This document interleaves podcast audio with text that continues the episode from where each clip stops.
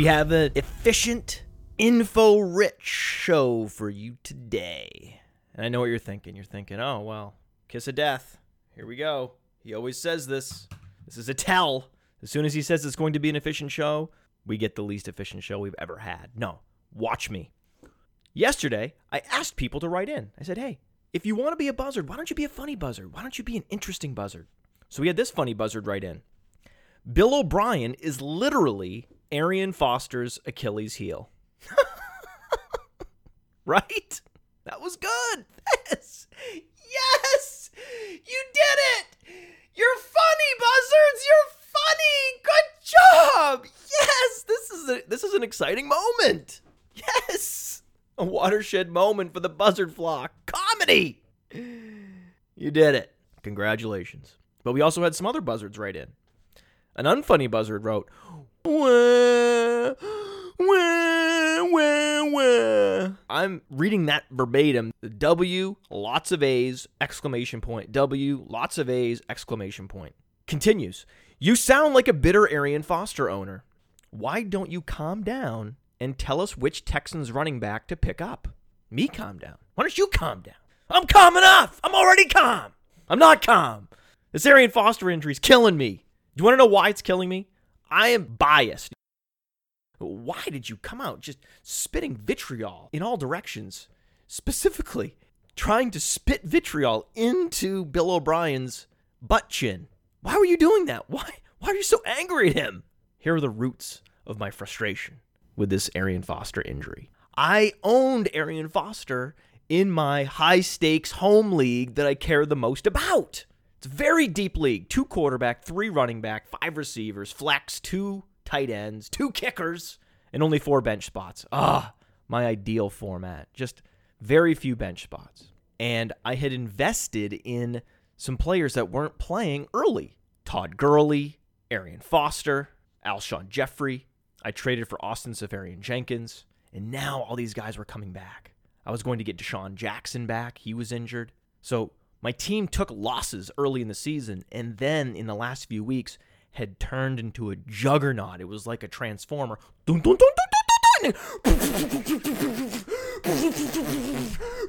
Just killing people, mowing people down, setting league records, high score. Because I have Cam Newton and Carson Palmer, Mark Ingram, Todd Gurley, Arian Foster, Mike Evans, Golden Tate, Keenan Allen, Alshon Jeffery, Rueben Randle, Travis Kelce, Greg Olsen. I mean, his team. With DeSean Jackson ever present on the bench. Always hurt, hurt all season.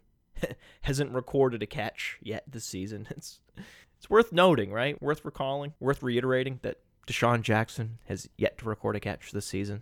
It's going to be week eight, and he has a bye week. He won't be playing until week nine. Best case scenario. no idea if he's going to play in week nine. I have no idea. DeSean Jackson. Turns out DeSean Jackson is DeSean Jackson after all. So I have this juggernaut. I have a losing record and I'm surging. I'm killing people. I'm surging. But in that third running back slot, really needed Arian Foster, have no one else behind him. And then he goes down. And so it's just, there's a chance the team can still succeed, can still make the playoffs, can still potentially win a championship. There has never been, in this league in particular, a team that has won the championship without suffering some kind of injury. This is the NFL. This is just how it is. I've built a few juggernauts in this league before. Most of them get injured leading up to the playoffs, get ravaged by injuries, and they flame out. One time, I won the league once, a couple years ago. looking at the trophy right now. Ah, yes. Health. It's really about health. I mean, you can create a super team. That's a 12 team league. Competitive. These people know what they're doing. I even traded Andy Dalton. I drafted Andy Dalton.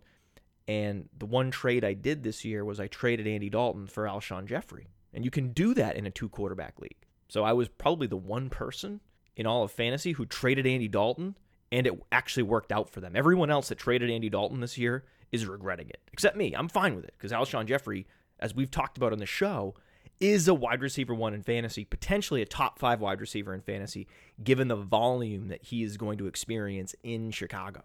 So I'm bitter. Yes, I'm bitter. Yes, Buzzard, you got me. I'm bitter. I'm not objective about this Arian Foster injury. I'm not. And then he comes back and says, Do your job. Give us your opinion on which waiver wire running back to pick up. Who's the back to own in Houston? Okay, fine. You know, I'm not going to argue. I've been revealed as as being uh, a biased fan of my own fantasy team, not the the clinical fantasy analyst that you deserve. So I am going to be plowing forward with an efficient show. I'm not going to lament this buzzard message. I am simply going to obey and provide you information. My opinion about the Houston running back situation, first and foremost, because you need this information. It's Wednesday. I've always promised you I will give you the information in the first half of the week to ensure you have it when you're making your waiver claim. So here it is.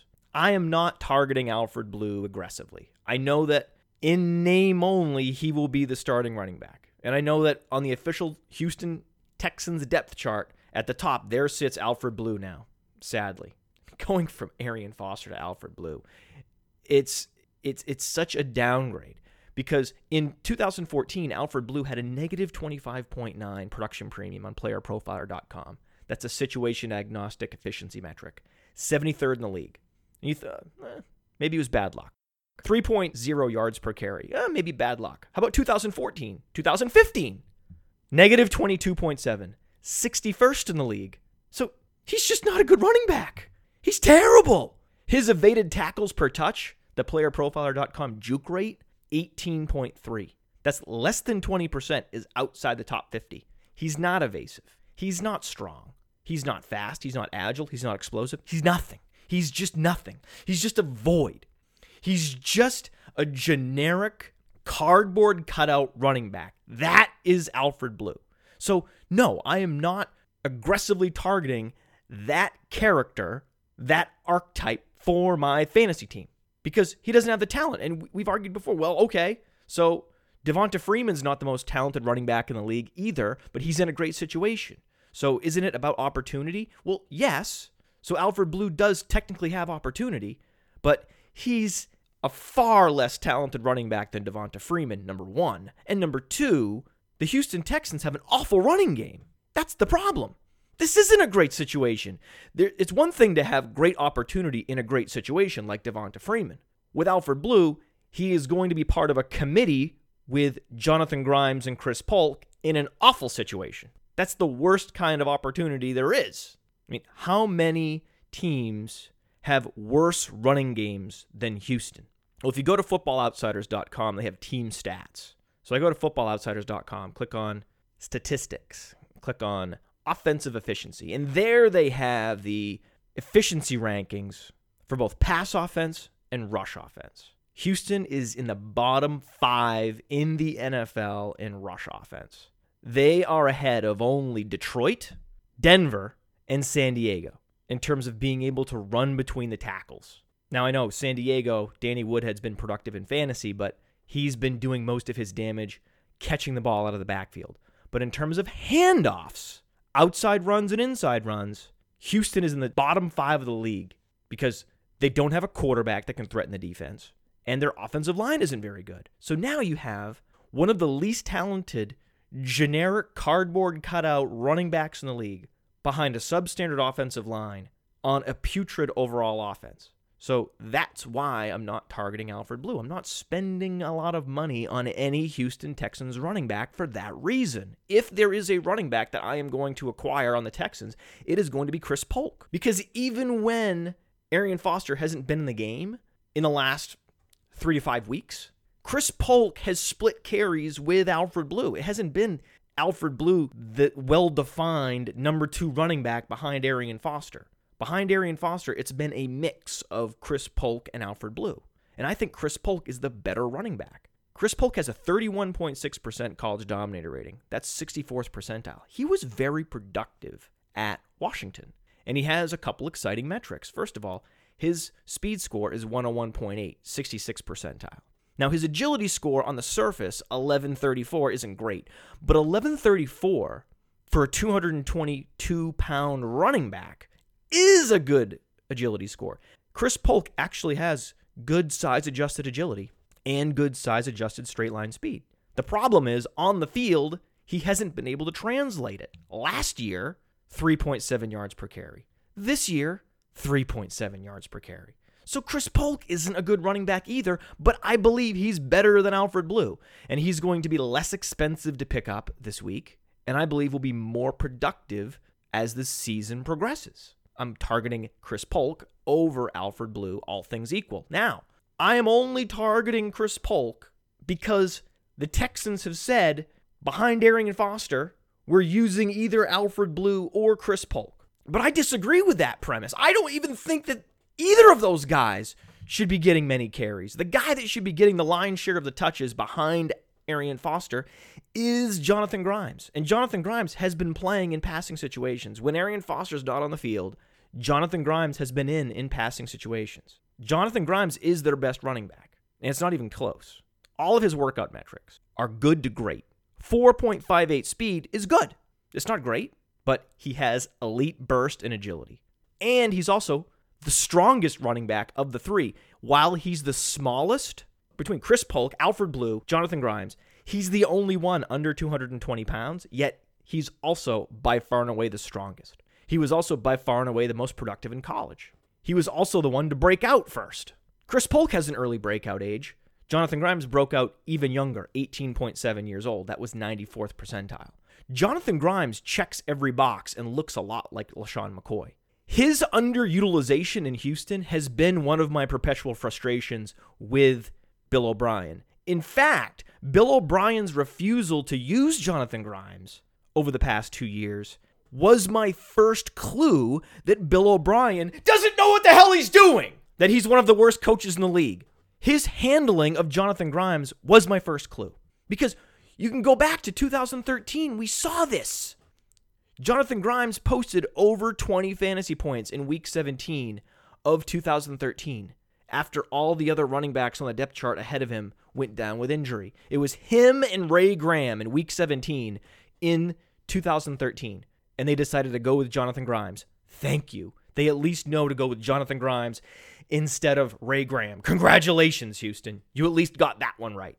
And if you go back and look through all those games that Alfred Blue has had where he was the starter, He's had games where they went up against light defensive fronts and they were able to move the defense off the ball and run the ball between the tackles. They had a few games, Houston has, where they faced light defensive fronts with Alfred Blue as the starter. And Alfred Blue was able to roll up over 100 yards. Alfred Blue has multiple 100 plus yard games on his resume. Yet, because he's inept in the passing game, Alfred Blue has never been able to eclipse that one game that Jonathan Grimes had as the starter in 2013. Let me repeat that. In his one game as a starter, Jonathan Grimes had a better fantasy day than either Alfred Blue or Chris Polk has ever had. And it's like it never happened. It's like it was lost in the sands of time. But now he's back. Now Arian Foster is out for the year with a torn Achilles, and he has an opportunity again to prove himself. There could be more injuries ahead of him. Chris Polk could go down. Alfred Blue could go down. And if there is one running back that could be consistently fantasy relevant because of his work in the passing game, it is Jonathan Grimes. If something happens along the way this season and Jonathan Grimes ends up ascending to the top of that Houston depth chart, then he will be usable every week because he's fantastic in the running game and he's also an underrated runner both between the tackles and outside. He can do it all. Jonathan Grimes, as a running back, can win in all phases. He just needs the opportunity. But that's not even true because in one game, he did get the opportunity and he proved it to you. God! So, what I'm doing is I'm rostering Chris Polk first and foremost as my number one priority. And my secondary priority is Jonathan Grimes. And I'm ignoring Alfred Blue because I know his price tag is going to be too high. Most people that have high waiver claims will be targeting Alfred Blue. Those that have free agent auction bid money left over in their account will be targeting Alfred Blue. So he's not where you should direct your attention. You should be directing your attention to Chris Polk and secondarily Jonathan Grimes. Now, another running back that I've been getting questions about Orleans Darkwa. Orleans Darkwa led all Giants running backs in carries last week. He was by far and away the most productive New York Giant in the running game. And that's not really saying a lot, unfortunately. Orleans Darkwa, eight carries, 48 yards, and a touchdown. Pretty good game. Pretty good game. I mean, 10 points. That's what he had. 10 points from a Giants running back is what you expect. Sort of best case scenario, unless you're going to get one of those Vereen 10 catch games. Outside of Vereen 10 catch game, the best you can expect from a Giants running back is, oh, 10 to 12 fantasy points in PPR. And that's what Orleans Darkwa gave you last week. And I like Orleans Darkwa a lot. If you go to his profile on playerprofiler.com, six foot 215. So he has the size. Productive in college, just like Chris Polk, 32.3% college dominator rating in that 66th percentile. Broke out at an early age, just like Jonathan Grimes, 18.5, 97th percentile at Tulane. And then across the board, all these workout metrics from his 4.5140 to his 125.8 burst score, which combines the vertical jump and the broad jump into one equally weighted metric on playerprofiler.com, as well as his 1119 agility score, above average across the board. He is an above average athlete who has demonstrated competence on the football field going back to college and then now at the professional level last week against the Dallas Cowboys. His profile compares intrinsically to Charles Sims. So that is a good thing, not a bad thing. There's a weird criticism I keep hearing about Charles Sims that Charles Sims doesn't have what it takes to be an every down running back at the NFL level. There's no way Charles Sims could be a workhorse. Absolutely no chance Charles Sims could ever be a bell cow at the NFL level. That's not in his range of outcomes. I had this guy at NFLosophy tweet at me that he doesn't believe Charles Sims has what it takes to be an every down player at the NFL level. And I said, You're wrong. And he came back at me. He says, No, he's not. He's not bell cow material. He goes down too often on first contact. And I said, Where's the evidence of that? Prove that to me. Because on playerprofiler.com, Charles Sims juke rate 35.3%. Now, the juke rate is evaded tackles per touch. That's the metric.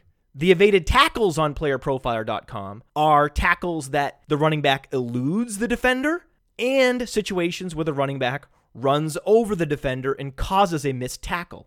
So they are missed tackles that the running back causes, as well as tackles that never occur because the running back is so elusive. Think about a spin move.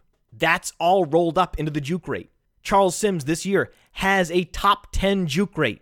That's really good. You go back through time and look at the running backs that had top 10 juke rates. Most of them are pretty good.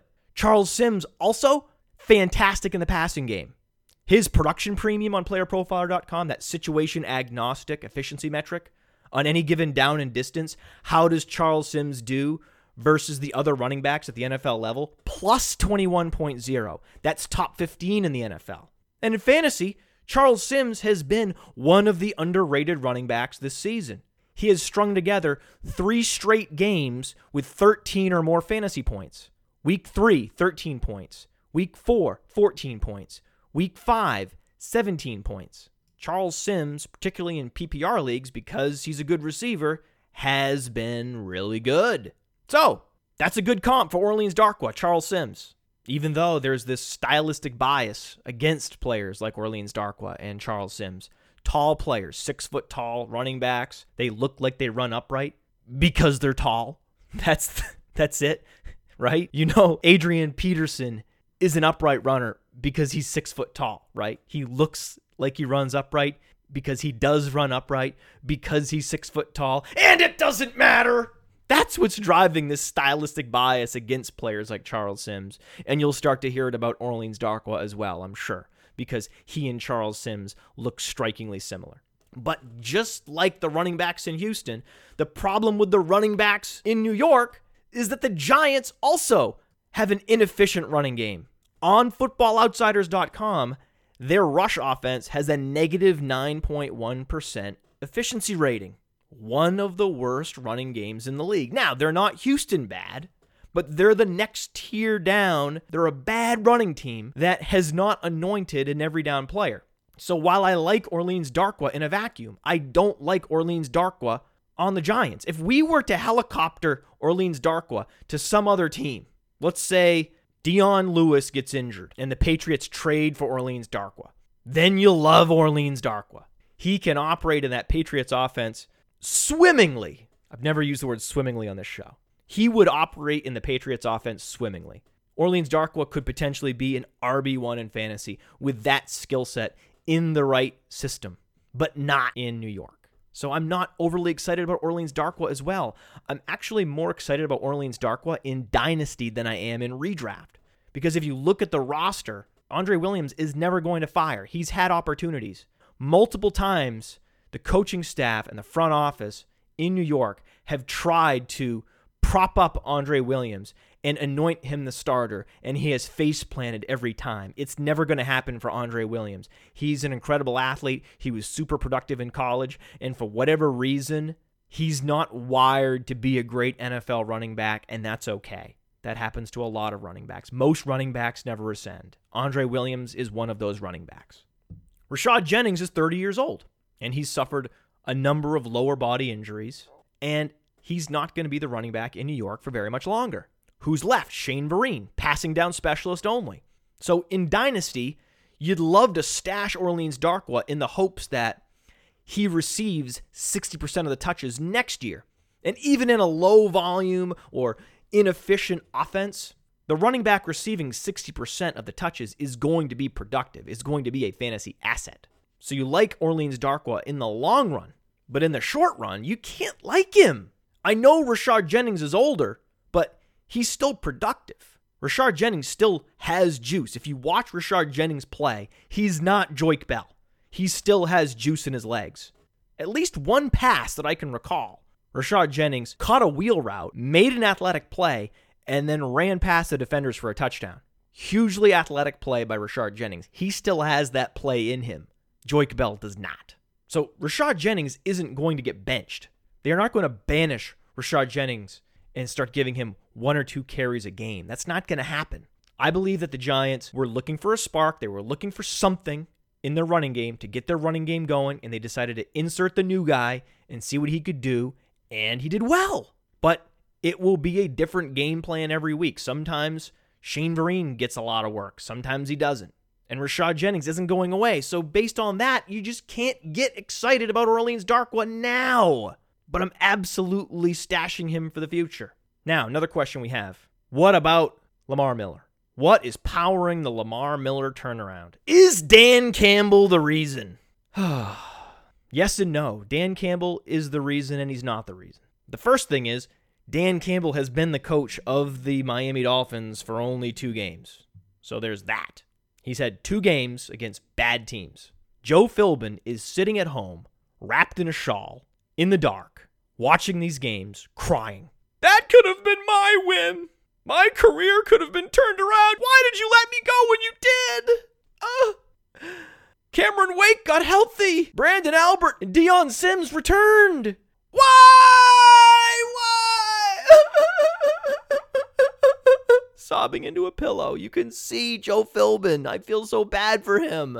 They fired him before playing Houston. I mean, that's just perfect. Now the schedule gets hard. Now they play the Patriots on Thursday night football. Now we'll see what Dan Campbell's made of. We're not going to see what Dan Campbell's made of. We're going to see how good the Dolphins are. This is a good litmus test. The Patriots game is a great litmus test for teams to see who they really are. The Jets acquitted themselves well against the Patriots. Clearly, after watching the Jets almost beat the Patriots, they played better than the Patriots in that game. You walked away thinking, wow, the Jets are pretty good. So we're going to find out what Miami is this week. Watching them blow out Houston wasn't exactly a bellwether performance. But what is Dan Campbell's influence on the team? How much responsibility can you assign to Dan Campbell for this winning? The Dolphins are on a two-game winning streak. They're now 3 and 3. They're poised to make the playoffs if they can continue this momentum. But is that Dan Campbell or what is the reason? I know one thing is not the reason. Dan Campbell's toughness is not the reason for the winning. Dan Campbell's toughness has nothing to do with the Dolphins' turnaround. But I believe there is something about Dan Campbell that you can trace back to the roots of the team's resurgence. The fact that Dan Campbell was a tight end. He was a tight end for the Lions, Cowboys. He was a backup tight end in the NFL. and he was known for his toughness. He brushes his teeth with one of those metal brushes that you scrape rust off iron bars with, right?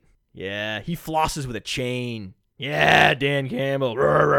But there is something in Dan Campbell's past. I believe there is something about Dan Campbell's sensibilities that is at the roots of the Dolphins' success on offense. And I believe it's the fact that he was a tight end because since he took over, you can draw the line straight, you can trace it straight back to when Dan Campbell took over. The Dolphins shifted to more 12 personnel, more two tight end formations. They became a 12 personnel oriented team. It happened right after Dan Campbell took over, and Dan Campbell was a former tight end, so this isn't surprising. Now, Dan Campbell's tenure, as I mentioned, him becoming the interim head coach coincided with the return of Branden Albert. Serendipitously, right? Oh, thanks. I'll be your interim head coach. And we get our stud left tackle back at the same time. How fortunate for me. But what I think was just as important was that Dion Sims returned at the same time as Branden Albert. I like Dion Sims. Dion Sims is the ideal 12 personnel tight end. He's both a good blocker and a good receiver. I believe that Dion Sims could be a fantasy tight end one if he were given the every down role. If something were to happen to Jordan Cameron, and Jordan Cameron has a long history of injuries, both lower body injuries and concussions, if something were to happen to Jordan Cameron, I would be very excited about Dion Sims and his potential because he has the size. He's 260 pounds plus. He has the draft capital. He was a well regarded prospect. He's a fantastic blocker. And he's been a very efficient receiver when called upon. But now the Dolphins are running 12 personnel. They're, they have posted up Dion Sims in line, and they're playing Jordan Cameron on the other side. So what happens? When you start playing 12 personnel, there's an additional blocker on the field for Lamar Miller. Ah, right? You can trace back Lamar Miller's turnaround this year to the Dolphins switching to more two tight end formations. Against Tennessee, Lamar Miller had over 100 all purpose yards. Against Houston, he had almost 200 all purpose yards. Thank you, Dion Sims. Thank you, Branden Albert.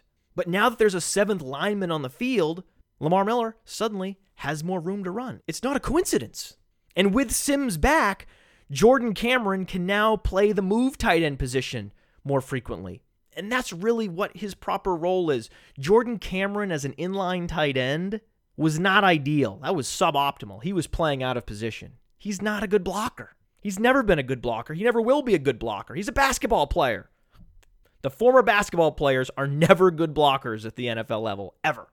That's a rule. You can write that down on the tablets, on the mountaintop. So now all the proper pieces have clicked into place on the Dolphins' offensive line Branden Albert and Dion Sims. And it just makes sense that a former tight end in Dan Campbell would appreciate the value of a versatile tight end like Dion Sims in a way that perhaps Joe Philbin could not. And it makes sense that a former tight end would emphasize personnel packages that feature the tight end, that leverage the skills of the tight end. Okay, their last two opponents, Tennessee and Houston, they stink. But Tennessee just got done holding Atlanta to 10 points, and yet the week before got blown out by Miami. So even though it's a small sample, there's something to this. There is something about Dan Campbell that has made a difference, and I think it's his tight endness. Now we have a Chris Gragg update. Chris Gragg, seven more targets, only two catches, but still seven targets, over 15 yards per reception.